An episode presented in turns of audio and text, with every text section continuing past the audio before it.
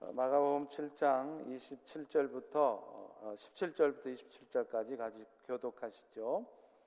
예수께서 길에 나가실새 한 사람이 달려와서 꿇어 앉아 묻자오되 선한 선생님이여 내가 무엇을 하여야 영생을 얻으리이까? 예수께서 이르시되 내가 어찌하여 나를 선하다 일컫느냐? 하나님 한 분 외에는 선한 이가 없느니라. 내가 계명을 안 하니 살인하지 말라 간음하지 말라 도둑질하지 말라 거짓 증언하지 말라 속여 빼앗지 말라 내 부모를 공경하라 하였느니라.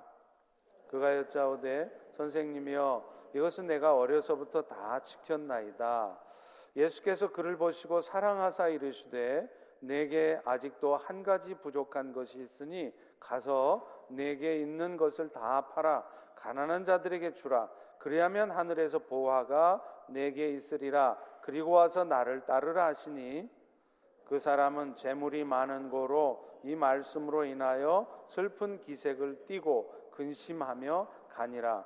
예수께서 둘러보시고 제자들에게 이르시되 재물이 있는 자는 하나님의 나라에 들어가기가 심히 어렵도다 하시니 제자들이 그 말씀에 놀라는지라 예수께서 다시 대답하여 이르시되 애들아 하나님의 나라에 들어가기가 얼마나 어려운지 낙타가 바늘 끼러 나가는 것이 부자가 하나님의 나라에 들어가는 것보다 쉬우니라 하시니 제자들이 매우 놀라 서로 말하되 그런즉 누가 구원을 얻을 수 있는가 하니 다 같이 예수께서 그들을 보시며 이르시되 사람으로는 할 수 없으되 하나님으로는 그렇지 아니하니 하나님으로서는 다 하실 수 있느니라 아멘. 사람들은 당장에 먹고 살 길이 살 길이 막막해지지 않으면 좀처럼 주님을 찾지 않게 됩니다. 물론 가난하게 되어도 마음까지 가난해지지 않아서 여전히 강팍한 사람들도 있지만 대부분의 사람들은 살기 힘든 상황이 오게 되면 주님을 찾게 되는 것이죠. 또 사람들은 건강의 위기를 만나지 않으면 좀처럼 주님을 찾지 않습니다. 제가 바로 그랬습니다. 저희 어머니께서 수도 없이 너 예수 믿어야 된다. 교회 나가자 해도 안 듣다가 막상 죽음 앞에 서니까 그제서야 주님을 찾게 되었습니다. 또 사회적으로 인정받고 그래서 사람들로부터 어, 존중받고 하면요 좀처럼 주님을 찾지 않게 됩니다. 아쉬움이 없기 때문이죠. 그런 의미에서도 오늘 여러분의 삶에 만약에 가난이 찾아와 있다면 건강에 위기가 와 있다면 또 사람들로부터 인정받지 못하고 무시당하고 심지어는 조롱당하고 있다면 어쩌면 지금 여러분의 인생에 있어서 지금이 가장 축복된 시간일 수 있습니다. 그런 일들을 통해서 지금 주님을 깊이 만나고 계시거나 아니면 적어도 앞으로 만나시게 될 것이기 때문입니다. 또 반대로 여러분들 중에는 아마 그런 인생의 위기가 와 있지 않는데도 간절한 마음으로 주님을 찾고 계시고 또 주님을 바라보고 계신 분도 계실 것입니다. 만약 그런 분들이 계시다면 그런 분들은 정말로 정말로 갑절의 축복을 받으신 것입니다. 오늘 본문으로 읽은 부자 청년의 이야기는 오늘 우리의 삶 속에서 우리가 진정으로 관심을 가져야 할 것이 무엇인지 또 우리 주님께서는 우리가 마땅히 가져야 될 관심거리에 대해서 어떻게 그것을 이루어가고 계시는지를 보여주고 있습니다. 오늘 본문에 나오는 부자 청년과 예수님과의 대화는 복음에 대해서 가장 직접적으로 설명하고 있는 몇 안 되는 이야기 중에 하나입니다. 오늘 본문에 등장하는 청년은, 청년은요, 오늘 본문에서는 그저 재물이 많은 사람, 이렇게만 설명이 되어 있습니다. 그러나 이 사건을 동일하게 쓰고 있는 마태복음과 누가복음을 참조해 보면 그는 부자 청년이었을 뿐만 아니라 사회적 지위도 가진 관원이었던 사람인 것을 알 수 있습니다. 그런데 중요한 것은 이렇게 부자인 사람이 사회적인 지위도 갖고 있는 사람이 이제 인생 다 산 게 아니라 앞으로 인생 살 날이 창창한 청년이 자신의 영혼의 문제에 관심을 갖고 있었다는 것입니다. 그런데 여러분 사실 이게 말이 그렇지 결코 쉽지 않습니다. 앞서 말한 것처럼 우리들은 좀처럼 인생의 위기가 오지 않으면 주님을 찾지 않고 또 자신의 영혼의 문제에 대해서 관심을 갖지 않기 때문이죠. 그런데 오늘 본문에 등장하는 젊은 청년 부자 관원은 이 모든 것을 가지고 있는 사람임에도 불구하고 영원한 생명에 대해 자신의 영혼 문제에 대해 관심을 갖고 있었다는 것이죠. 오늘 본문 17절을 같이 한번 읽어보겠습니다. 시작. 예수께서 길에 나가실 새한 사람이 달려와서 꿇어 앉아 묻자오되 선한 선생님이여 내가 무엇을 하여야 영생을 얻으리까? 자신의 영혼 문제가 얼마나 중요하다는 것을 알았으면 글쎄 예수님 앞에 무릎까지 꿇으면서 예수님께 묻겠습니까? 자, 그런데 이 청년이 이렇게 모든 것을 가진 사람임에도 영혼에 관심을 갖게 되었다는 것 참 귀한 일인데 문제는 이 청년은요, 그 영생을 갖도록 하기 위해서는 뭔가 해야 한다고 생각을 하고 있다는 것, 이것이 문제였던 것입니다. 실제로 그는 나름대로 인생을 착하게 살아왔고요. 또 나름대로는 자신이 하나님의 뜻대로 살고 있다고 생각을 했던 사람인 것 같습니다. 이 질문을 받고 예수님은 너무나도 엉뚱한 대답을 하세요. 18절의 말씀입니다. 예수께서 이르시되 내가 어찌하여 나를 선하다 일컫느냐? 하나님 한 분 외에는 선한 이가 없다.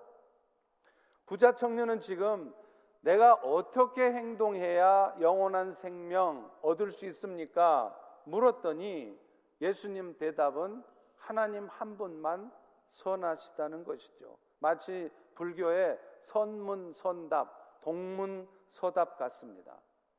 물론 이 말씀을 오해하시면 안 됩니다. 예수님이 하신 말씀을 액면 그대로 받아들이면 마치 예수님 자신도 선하신 분이 아니라고 생각할 수 있기 때문입니다. 말할 것도 없이 예수님은 죄가 없으시고 선하신 분이십니다. 왜냐하면 그분은 하나님의 아들이시고 동시에 그분 자신이 하나님이시기 때문이죠. 그런 측면에서 본다면 오늘 예수님께서 말씀하신 것 하나님 한 분만 선하시다라고 하신 이 말씀도 틀린 말은 아닌 것입니다. 자, 그렇다면 예수님은 왜 갑자기 동문서답과 같은 이 말씀을 대답으로 하셨을까요? 예수님은 이 대답을 통해서 사람이 선한 행위를 해서 영생을 얻을 수 있는 것이 아니라는 것을 그 청년 관원에게 깨우쳐 주고 싶었던 것입니다. 그러면서 예수님은 그 사실을 부자 청년이 깨닫도록 하기 위해서 또 하나의 말씀을 하세요. 19절의 말씀입니다. 내가 계명을 안 하니 살인하지 말라, 간음하지 말라, 도둑질 말라, 거짓 증언 말라, 속여 빼앗지 말라 네 부모를 공경하라 하였느니라. 그러자 그러자 이 예수님의 말씀을 들은 청년은요 아주 자신 있다는 듯이 대답을 해요. 20절의 말씀입니다. 그가 여짜오되 선생님이요 이것은 내가 어려서부터 다 지켰습니다. 아마 이 부분을 읽을 때는요 약간 비꼬는 투로 읽어야 될 것 같아요. 그런 거는요, 내가 어려서부터 다 지켰습니다. 이런 분위기겠죠. 왜냐하면 그 당시 유대 나라에서는 바리새인 정도는 아니어도 율법을 잘 지키는 사람들만이 관원이 될 수 있었기 때문입니다. 그러나 문제는 그가 비록 당시 유대 백성들처럼 율법을 잘 지켰을지는 모르지만 도대체 하나님이 주신 율법이 궁극적으로 지향하는 것은 무엇인지 모르고 있었다는 거예요. 사랑하는 성도 여러분, 하나님께서 율법을 주신 궁극적인 목적은요, 인간들이 자신의 스스로의 힘으로는 그 율법을 결코 다 지켜 행할 수 없다는 것을 깨닫고 그래서 자신이 결국은 죄를 지을 수밖에 없고 죄가 많은 죄인이라는 사실을 깨달을 때 비로소 십자가의 죽으심으로 인류의 죄의 문제를 해결하신 예수 그리스도의 은혜 앞에 나아가게 하는 것 이것이 하나님이 율법을 주신 목적이었습니다. 예수님은 이런 부자 청년 관원에게 다시 한번 말씀을 하십니다. 21절을 보십시오. 예수께서 그를 보시고 사랑하사 이르시되 여기서 우리가 눈여겨 봐야 될 부분이 바로 사랑하사 이르시되라는 부분이에요. 지금 예수님은 이 말씀을 하시면서 그냥 불쑥 말씀하신 것이 아니라 그 청년을 정말로 사랑하는 마음에서 이 말씀을 하셨다는 것이죠. 다시 말하면 이 말씀을 듣는 그 청년을 무안하게 만들고 좌절하게 만들고 부끄럽게 만들려고 하는 것 그것이 궁극적인 목적이 아니라 그 질문 앞에 대답할 수 없는 그런 자신의 한계를 느끼게 하시려고. 그래서 정말로 그리스도의 은혜에 대해서 감사하는 마음을 갖게 하고 싶어서 그야말로 그 청년을 사랑해서 이 질문을 던지신 것입니다. 그렇다면 예수님께서 그 부자 청년이 깨닫도록 하기 위해서 던지신 말씀은 무엇일까요? 너에게 아직 한 가지 부족한 것이 있다. 네가 갖고 있는 것을 다 팔아서 가난한 자들에게 주라. 그리하면 하늘에서 보화가 너에게 있으리라. 그리고 와서 나를 따르라. 이렇게 말씀하시는 거예요. 내가 갖고 있는 거 다 팔아 갖고 내가 네 통장에 얼마 있는 줄 알고 내가 네가 집을 어디다 사놓은 줄 다 알고 있는데 그거 다 팔아서 가난한 사람들 도운 다음에 이야기하자. 이렇게 말씀을 하신 것입니다. 그런데 앞서 말씀드린 것처럼 지금 예수님께서 이 부자 관원의 가슴을 찌를 수 있는 이 질문을 이 말씀을 하신 이유는 정말로 그렇게 하라는 뜻에서 하신 말씀이 아니었습니다. 분명히 그렇게 하지 못할 것을 예수님은 너무나 잘 알고 있었지만 그런 질문 앞에 당당하게 대답할 수 없는 자신의 한계를 발견해서 결국에는 스스로의 힘으로는 선한 삶을 어느 누구도 완벽하게 살아낼 수 없다는 것을 깨닫게 해 주시고 싶었, 던 것입니다. 지난 수요일 저녁에 우리 사랑하는 현지영 목사님이 참 은혜되는 말씀을 해 주셨어요. 본인이 청년회 때 선교단체에서 일을 하면서 정말 하나님 앞에 거룩하고 성결한 그런 삶을 살고 싶어서 한 짓이 있었다는 겁니다.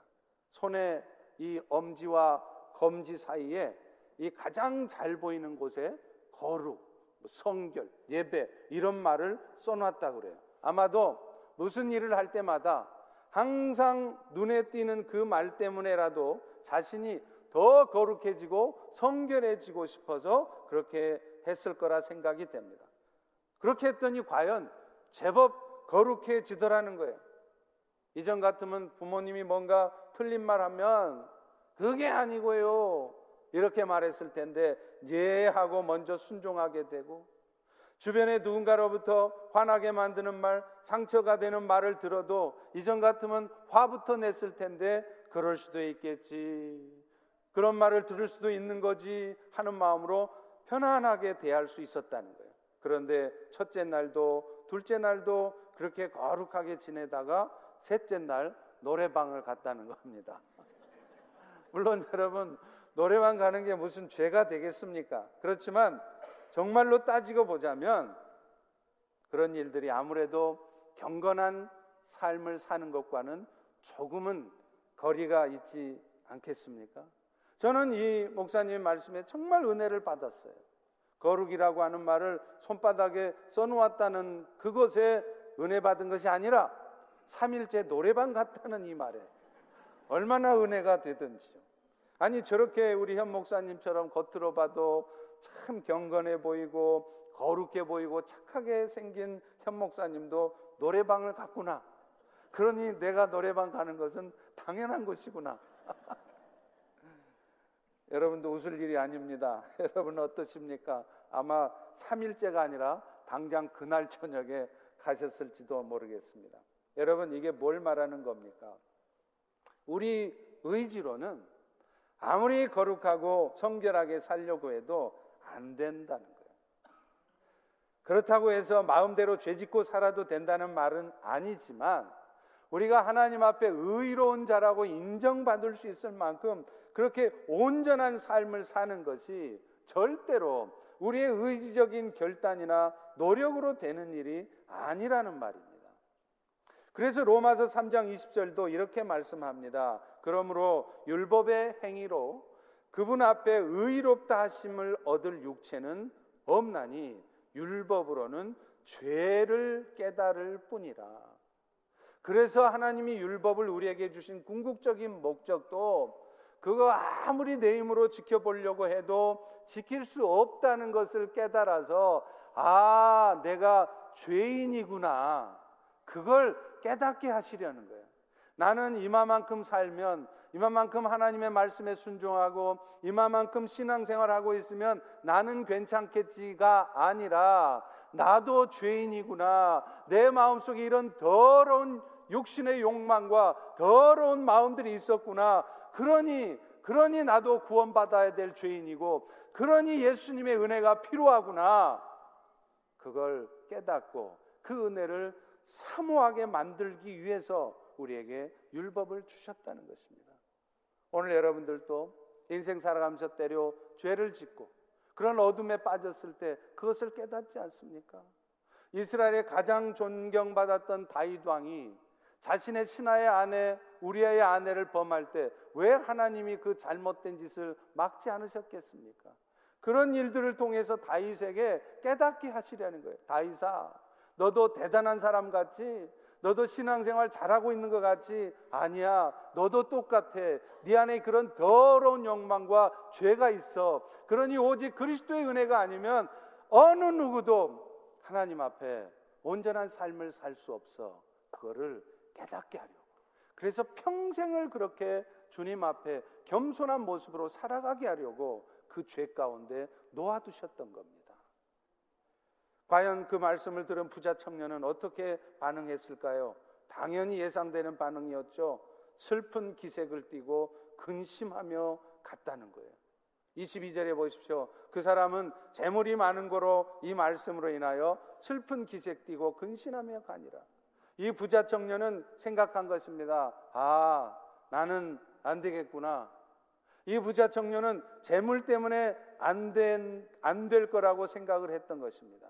그렇다면 여러분, 재물 많은 사람만 그렇게 근심하며 떠날 수밖에 없을까요? 아닐 것입니다. 그렇게 따지고 오면 재물 말고도 오늘 우리에게도 걸려들 것 많습니다. 어떤 사람은 성질이 아주 못돼 먹어서 어떤 사람은 마음속에 명예욕이나 세상 욕심이 가득 차서 이런 걸 보면 아이고 나도 안 되겠구나 이런 생각을 할 수밖에 없다는 것입니다. 그래서 예수님께서는 이제 제자들에게 그 다음 말씀을 하심으로 해서 우리가 천국에 가고 구원의 은혜를 입는 것이 어떻게 되어지는가를 설명을 하십니다. 예수님께서 제자들에게 이 말씀을 하신 이유는 이제 제자들에게 천국에 대해서 말씀해 주고 싶은 것이 있어서였죠. 23절의 말씀입니다. 재물이 있는 자는 하나님 나라에 들어가기가 심히 어렵다. 어느 정도 어렵냐? 낙타가 바늘기로 나가는 것이 부자가 하나님 나라에 들어가는 것보다 쉽다. 이렇게 말씀해요. 혹자들은 여기서 말하는 이 바늘귀는 진짜 바늘의 귀가 아니고 예루살렘 성곽에 만들어져 있는 조그마한 작은 문이라는 그런 어, 생각들도 합니다. 그러나 여기서는 그냥 문자적으로 바늘귀라고 이해를 해도 됩니다. 그야말로 부자는 천국에 들어갈 수 없다는 것을 말씀하시는 것이죠. 여러분, 여러분은 이 말씀을 들으면서 이상하다고 생각하지 않으셨습니까? 아니, 부자가 왜 천국에 못 들어가지? 부자가 된다고 해서 천국 못 가면 이 세상에 그야말로 천국 갈 사람이 누가 있겠는가? 그런 생각해 보지 않으셨나요? 그렇다면 예수님은 왜 그런 말씀을 하셨을까요? 정말로 부자가 천국에 들어가기가 어렵기 때문에 그런 말씀을 하셨을까요? 아니나 다를까 이 말씀을 들은 제자들은 그야말로 충격이었어요. 24절 전반부를 보십시오. 제자들이 그 말씀에 놀라는지라. 예수님 말씀에 깜짝 놀랐어요. 왜 제자들이 깜짝 놀랐을까요? 자신들이 그동안 들었고 알고 있었던 것과는 전혀 반대되는 말씀을 지금 예수님이 방금 하셨기 때문입니다. 그 당시 유대 사람들은요, 부자가 된다고 하는 것은 하나님의 축복의 결과라고 생각을 했어요. 반대로 누군가가 가난하게 살고 있다면 그 사람은 틀림없이 하나님의 저주를 받은 거라 그렇게 생각을 했던 겁니다. 그러니까 제자들 입장에서는 하나님의 축복을 받았다고 하는 부자가 하나님 나라에 들어가지 못한다면 이게 앞뒤가 안 맞는 얘기가 아닙니까? 그러니까 예수님 말씀에 깜짝 놀란 거예요. 사실 제자들조차도 자신들이 이렇게 예수님 따라 다니다 보면 자신도 언젠가는 하나님 축복받아서 부자 될 수 있겠지 그런 기대를 갖고 있었을 정도입니다. 그런데 그런 그들에게 예수님이 하시는 말씀은 가히 충격적인 말씀이었겠죠.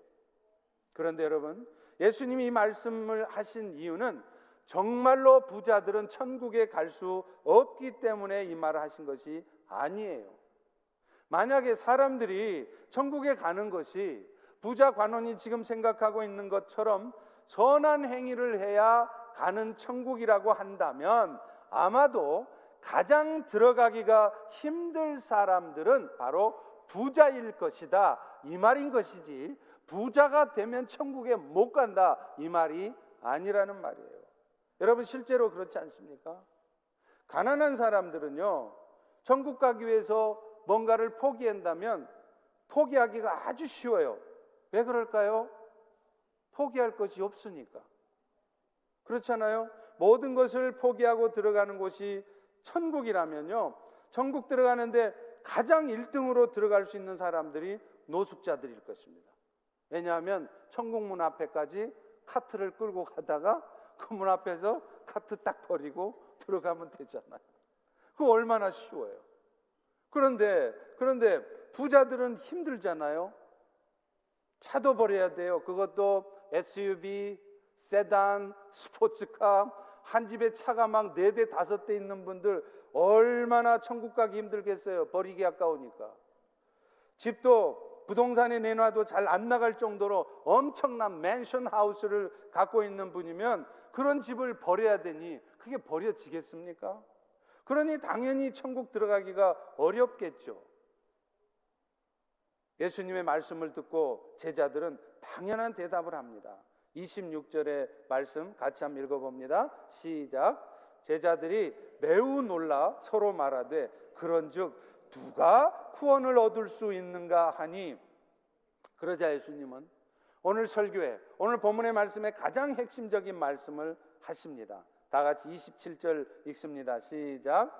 예수께서 그들을 보시며 이르시되 사람으로는 할 수 없으되 하나님으로는 그렇지 아니하니 하나님으로서는 다 하실 수 있느니라. 아멘.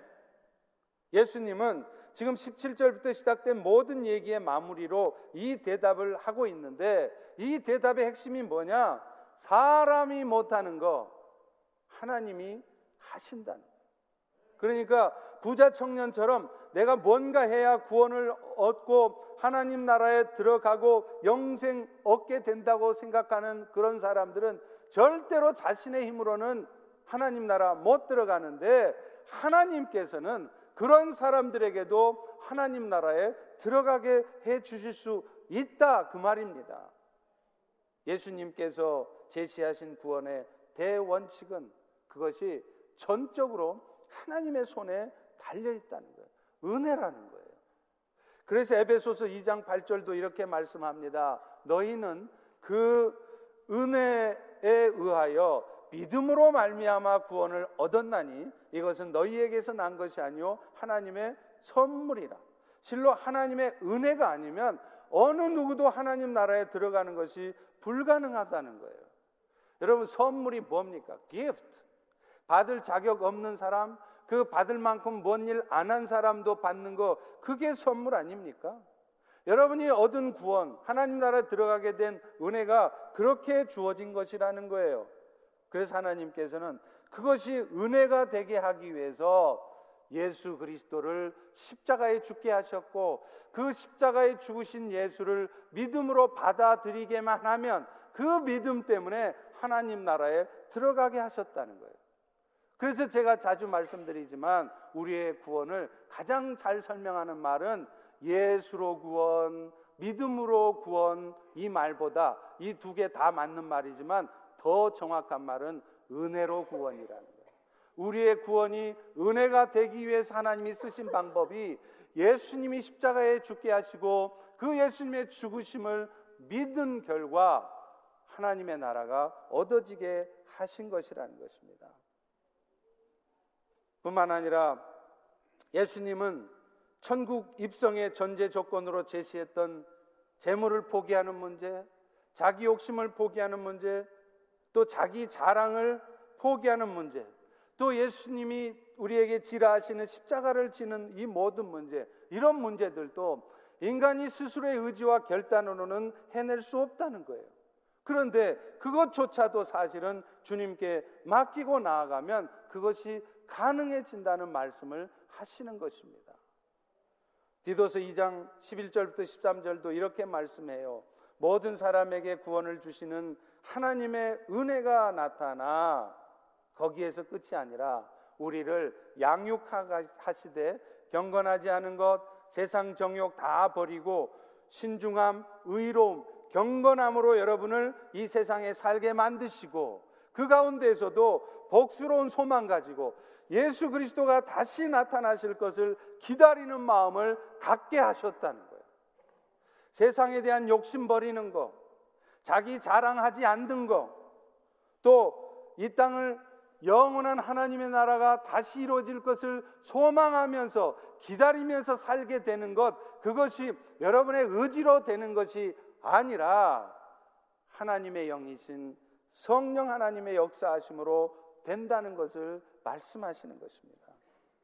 그래서 이 디도서의 말씀은 두 가지 의미가 있어요. 먼저는 구원의 은혜를 입게 하는 것이 하나님이 하시는 일이라는 것처럼 하시는 일이라는 것입니다. 앞서 말한 것처럼 우리의 선한 행위로 거룩에 이루는 것이 아니라 은혜로 이루어진다는 것이죠. 요한복음 3장 5절과 6절은 이런 말씀을 합니다. 진실로 이르노니 사람이 물과 성령으로 거듭나지 않으면 하나님 나라에 들어갈 수 없으니 육으로 난 것은 육이요 영으로 난 것은 영이라. 여러분 이 말이 무슨 말이에요? 우리의 죄 문제를 해결해 주시는 성령의 역사가 아니면 우리는 결코 하나님 나라에 들어갈 수 없다는 거예요. 성령의 역사하심으로 예수님의 십자가의 죽으심을 믿음으로 받아들일 때만 하나님 나라에 들어갈 수 있다는 것입니다. 여러분, 성령께서 하시는 일 중에 가장 중요하고 큰 일이 무엇일까요? 그건 바로 거듭나게 하시는 것입니다. 거듭난다는 말이 무슨 말이죠? 여러분, 거듭나야 된다는 말 수도 없이 들으셨을 거예요. born again, 다시 태어난단 말입니다. 그래서 그 뒤에 육으로 난 것은 육이지만 영으로 난 것은 영이다. 그 말씀을 하고 있는 거예요. 여러분, 우리가 첫 번째로 이 세상에 태어난 것은 영으로 난 겁니까? 육으로 난 겁니까? 육으로 난 것입니다. 육체적으로 낳기 때문에 그 결과 우리는 생명을 얻었지만 그 생명은 영의 생명이 아니라 육의 생명이에요. 육체적인 생명일 뿐이에요. 우리에게는 영적인 생명이 필요한데 그 영적인 생명을 얻으려면 다시 육이 아닌 영적으로 다시 태어나줘야 된다는 거예요. 그런데 그게 성령의 역사로만 가능하다는 것이죠. 사실 그렇지 않습니까? 여러분, 하나님의 아들 예수님께서 인간의 죄의 대가를 대신 치르기 위해서 십자가에 죽으신 것을 받아들일 때, 우리 죄가 용서되어지고 그래서 우리가 거룩한 자로 인정받게 된다는 것, 이거를 어떻게 우리의 의지로, 우리의 이성적인 판단으로 믿을 수 있겠습니까? 제가 예수 믿을 때도 그랬어요. 예수 성령의 역사하심으로 내가 예수를 믿게 되기 전까지만 해도요. 제가 복음 안 들은 거 아니에요. 수도 없이 들었어요. 예수님이 십자가에 죽으셨고 예수님이 네 죄를 대신하여 십자가에 죽으셨고 부활하셨고 그 예수를 믿으면 너도 죄 용서 안 받고 천국 간다. 영원한 생명 얻는다. 많이 들었습니다. 그 복음을 안 들은 거 아니에요. 그런데 안 믿어져요. 왜요? 성령의 역사가 없었기 때문에 그래요. 그런데 오늘 이 자리에 앉은 여러분들은 예수님의 십자가의 죽으심을 믿으십니까?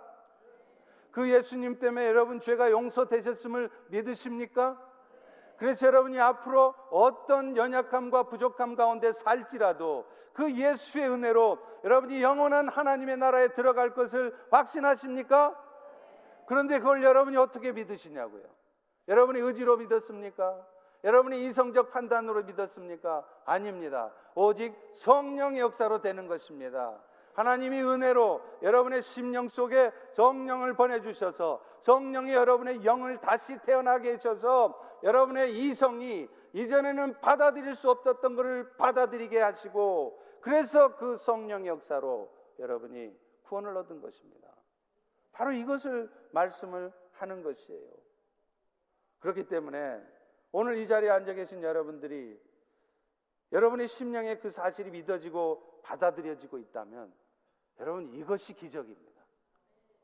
예수님의 이름으로 놀랍게 병이 낫고 세상 사람들이 이해할 수 없는 기적 같은 일이 일어나는 것 이것이 기적이 아니라 사실은 진짜 기적은 인간의 이성은 도저히 이해할 수 없고 받아들여질 수 없는 그 사실이 내 마음에 믿어져서 그걸로 말미암아 여러분이 영원한 생명을 얻은 하나님의 백성으로 사시게 된 것 이것이 기적입니다. 이것이 여러분이 이 땅에서 받을 수 있는 가장 큰 축복입니다.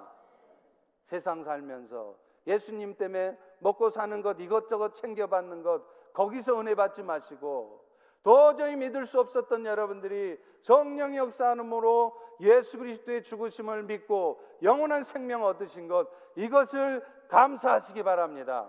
감사하시기 바랍니다. 그러면 여러분이 이 땅에 지금 이 순간 아무리 먹고 살기 힘들어도 심지어는 생명의 위협이 있어도 그것 때문에 여러분의 기쁨은 사라지지 않을 것입니다. 여러분의 감사는 사라지지 않을 것입니다. 그것을 감사하며 사십시오. 가장 큰 축복을 누리십시오. 그런데 예수님께서 말씀하신 것은 거기로 끝나지 않습니다. 실제적으로 천국 백성이 된 이후에도 우리는 성령의 도우심을 통해 천국 백성의 삶을 살아갈 수 있다는 것입니다. 디도스 2장 12, 13절 얘기하잖아요. 우리를 양육하시되 경건하지 않은 것, 세상 정욕 다 버리고 경건함으로 이 세상에 살게 만드시고 여러분들로 하여금 왠지 모르게 예수님이 다시 오셔서 이루실 그 영원한 하나님의 나라를 소망하고 다시 태어날 것을 부활할 것을 기다리게 만드셨다는 거예요. 그게 여러분 의지로 안 된다는 거예요. 여러분, 여러분 스스로의 의지로 여러분 마음속에 가득 차 있는 그 세상을 향한 욕심 버릴 수 있습니까? 버려 보셨습니까? 안 될걸요. 우리 의지로는 절대로 안 됩니다. 죽는 날까지 우리에게는 이 죄악된 본성이 있기 때문에 우리의 노력을 가지고 되질 않아요. 여러분은 영원한 천국을 소망하십니까? 예수님 때문에 다시 사시고 부활하실 것을 소망하십니까? 믿으십니까? 그런데 왜 죽기를 두려워하세요? 왜 죽는 걸 겁나하세요? 그것도 우리 힘으로 안 되는 겁니다. 죽음을 두려워하지 않고 죽음을 이겨낼 수 있는 그것도 우리 의지로 되지 않아요. 성령의 역사로 된다 이 말이에요. 한국의 전라남도 신안군에 가면 전국 최고의 복음화율을 자랑하는 섬이 있어요. 바로 신안군의 증도라는 곳입니다. 이곳에는 한 2,200명 섬 주민이 살고 있는데 90% 넘는 사람들이 신앙생활을 해요. 말이 그렇죠. 어떻게 한 섬 전체가 예수 믿고 살 수 있습니까? 그런데 그렇게 된 데에는 문준경 전도사님이라는 분의 헌신과 순교의 피가 있었기 때문에 그래요. 그분은 병원도 약국도 없던 귀한 시절에 아픈 사람만 만나면 끌어안고 기도해 주고요. 아무리 먼 거리에도 나룻배 타고 가서 글 모르는 사람들에게 글을 가르쳐 주고 애 낳으려고 그러면 새벽 1시에도 그 집에 가서 산파 노릇을 해줬답니다. 이분에 대한 간증은 한두 가지가 아니에요. 한 번은 그 마을에 장티푸스라는 전염병이 있을 때 부모들까지도 병든 자식을 방 한쪽 구석에 방치해 두고 있는데 그런 상황에서도 이 전도사님은 그 방치된 환자의 방에 들어가서 자기가 장티푸스에 걸릴 것을 각오하고 밤새도록 간호해주고 기도해줬다는 거예요. 그러니 부모도 못할 그분의 사랑에 사람들이 감동받는 것입니다. 그래서 그분이 교회 나오라 그러면 예수 믿고 살라 하면 그 말을 거부할 수가 없는 것입니다. 우리가 입술로 전하는 예수님에 대한 말씀 때문에 예수를 믿을 수도 있겠지만 사실은 우리가 전하는 입술로 전하는 예수가 아니라 우리의 삶을 통해서 보여주는 예수 때문에 사람들은 복음을 받아들이는 것이에요.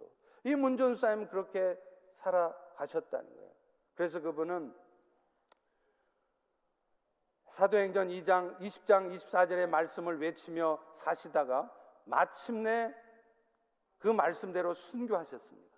나의 달려갈 길과 주 예수께 받은 사명 하나님의 은혜의 복음을 증거하는 일을 마치려 하면은 나의 생명을 조금도 귀한 것으로 여기지 않노라.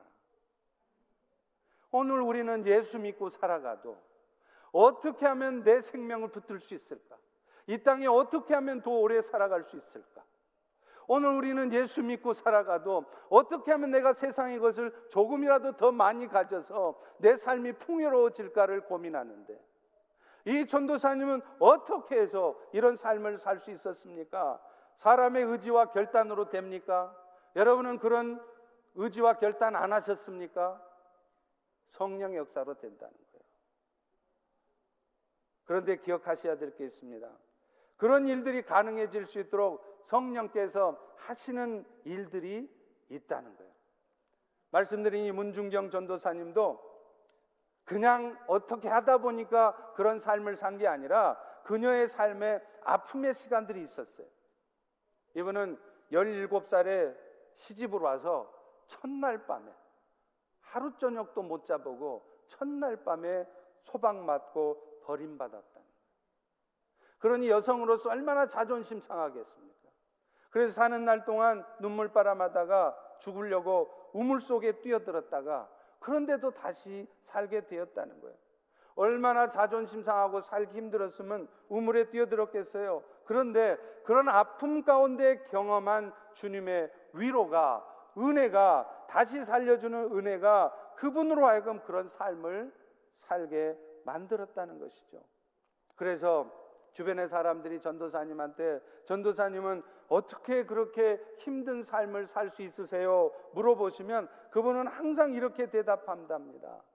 지금까지 살아있는 것도 하나님의 은혜고 나는 예수 믿고 구원받았으니 오늘 죽어도 천국에서 주님과 함께 살게 될 텐데 뭐가 걱정이고 염려겠습니까? 이렇게 말씀하신다는 거예요. 사랑하는 성도 여러분, 고린도후서 1장 4절과 5절에도 이런 말씀을 합니다. 우리의 모든 환란 중에서 우리를 위로하사 우리로 하여금 하나님께 받는 위로로 환란 중에 있는 모든 자들을 능히 위로하게 하시는 이시다. 그리스도의 고난이 우리에게 넘친 것 같이 우리가 받는 위로도 그리스도로 말미암아 넘칠 것이다. 여러분, 여러분이 만약에 예수님 때문에 신앙생활 하는 것 때문에 오히려 더 많은 고난을 받고 힘든 일이 계십니까? 그 그리스도로 말미암는 고난 뒤에 그 환란 뒤에 반드시 예수님 때문에 여러분이 경험하게 되는 위로가 있을 것입니다. 그래서 그 위로를 가지고 주님은 여러분들이 정말로 세상의 위로자가 되도록 하실 거라는 거예요. 그것 때문에 여러분 인생에 지금 이렇게 속상한 일, 생각지도 못한 일, 내가 감당할 수 없는 일이 터지는 것입니다. 여러분, 과부 심정을 누가 알아요? 제가 알아줍니까? 과부 심정을? 제가 과부 심정을 어떻게 알아요? 과부가 알죠. 그렇죠? 호레비 심정을 누가 알아요? 호레비가 알죠. 아내가 있어 갖고 아내가 차려준 밥 딱딱 얻어먹고 삼시세끼 찾아먹는 삼시기의 삶을 사시는 분들이 어떻게 호레비의 호레비의 마음을 아시냐 이 말이에요. 그런 사람이 호레비 찾아가서 많이 힘들지 외롭지 그러면 뭐라 그러겠어요? 너 장난치냐? 마찬가지로 오늘 우리가 환란 겪는 것도 다 이유가 있습니다. 까닭 없는 무덤 없다고 하듯이 다 이유가 있고 목적이 있어서 여러분들이 그런 아픔을 겪는 거예요. 근데 그게 알고 보면 다 그런 과정들을 통해서 여러분들이 세상에 위로자로 서게 하시려고 하는 것입니다. 고통받는 자들의 아픔을 알게 해서 또 다른 고통 가운데 있는 사람들을 진짜 위로하는 그런 위로자가 되게 하시려고 겪게 하시는 거예요. 그런 위로자가 되려면 여러분이 좀 재산도 좀 날라가 봐야 되고요. 자식들한테 정말 속상한 일도 좀 터져 봐야 되고요. 또 먹고 살릴 힘든 상황도 좀 있어 봐야 되고요. 사람들한테 상처받는 말, 힘든 말, 감당할 수 없는 말도 좀 들어봐야 됩니다. 그래야, 그래야 세상의 위로자로 서는 것이죠. 그리고 그 과정을 통해서 우리는 비로소 깊은 기도에 들어갈 수 있고 그 깊은 기도 속에서 주님과의 깊은 만남이 이루어지면 정말로 정말로 세상과 나는 간 곳 없고 오직 구속하신 주님만 보이는 거예요. 오늘도 우리의 마음을 어둡게 만드는 세상과 또 그 세상 속에서 오늘 또 힘들게 염려하며 불평하며 또 근심하며 힘들게 살아가는 나는 간 곳 없고 오직 변함없이 우리를 여전히 동일한 사랑으로 사랑하고 계시는 우리를 지켜봐고 계시는 구속하신 주님만 보이게 된다는 거예요. 어떨 때요? 이 아픔과 고통을 통해서 주님과 깊이 만나시게 되면요. 그래서 그런 흔들림 없는 모습을 가지고 비로소 여러분들은 세상 사람들을 위로하고 그들로 하여금 주의 은혜로 이끌림 받을 수 있도록 하는 것입니다. 저 역시도 사역 속에서 혹은 삶 속에서 힘든 일들이 종종 찾아오죠. 여러분도 아마 그러실 것입니다. 그런데 참 신기한 것은요. 그럴 때마다 많이 힘들지만 때로는 속상하지만 정말 겸손한 마음으로 성령님의 도우심을 구하면요. 정말로 내 마음이 다스려집니다. 절대로 포기하고 싶지 않았던 욕심이요. 저도 모르게 어느 순간 포기되어져요. 또요, 절대로 정리되지 않을 것 같았던 이 힘든 마음들이 정리되어지고 한순간 위로부터 내려오는 평안이 내 마음을 사로잡습니다. 그러니 정말로 정말로 사람으로는 할 수 없으되 하나님은 하실 수 있다는 말씀이 맞다고 맞다고 얘기할 수밖에 없는 것입니다.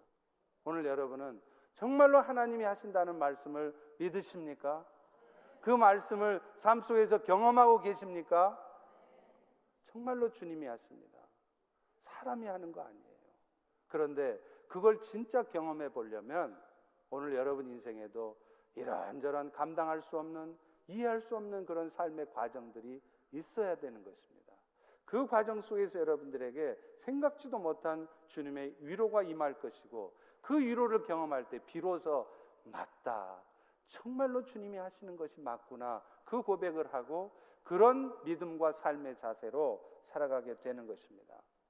기도할 수 있는데 왜 걱정하느냐가 아니라 걱정할 수 있는데 왜 기도하느냐 이런 말씀으로 사시지 마시고 정말로 성령의 능력을 체험해 보시기를 축원합니다. 예수님의 십자가의 복음이 정말로 감사하시다면 이제 이 땅에 남은 삶을 세상의 헛된 것조차 낭비하며 사시다가 주님 앞에 섰을 때 부끄러운 구원을 맞지 마시고 이제 매 순간순간 포기할 수 없는 욕심을 포기하도록 우리의 삶을 늘 경건하게 우리를 붙들어주는 성령의 도우심을 통해 그렇게 주의 뜻을 이루어가는 여러분 모두가 되시기를 주의 이름으로 축원합니다. 기도하겠습니다. 하나님 오늘 또 말씀을 통하여서 어, 우리 힘으로 우리 스스로의 힘으로는 도저히 영원한 생명의 은혜를 얻을 수 없을 뿐만 아니라 구원을 얻은 이후에도 우리의 의지로 결단으로 거룩과 성결의 삶을 살아갈 수 없음을 깨닫게 하시니 감사합니다.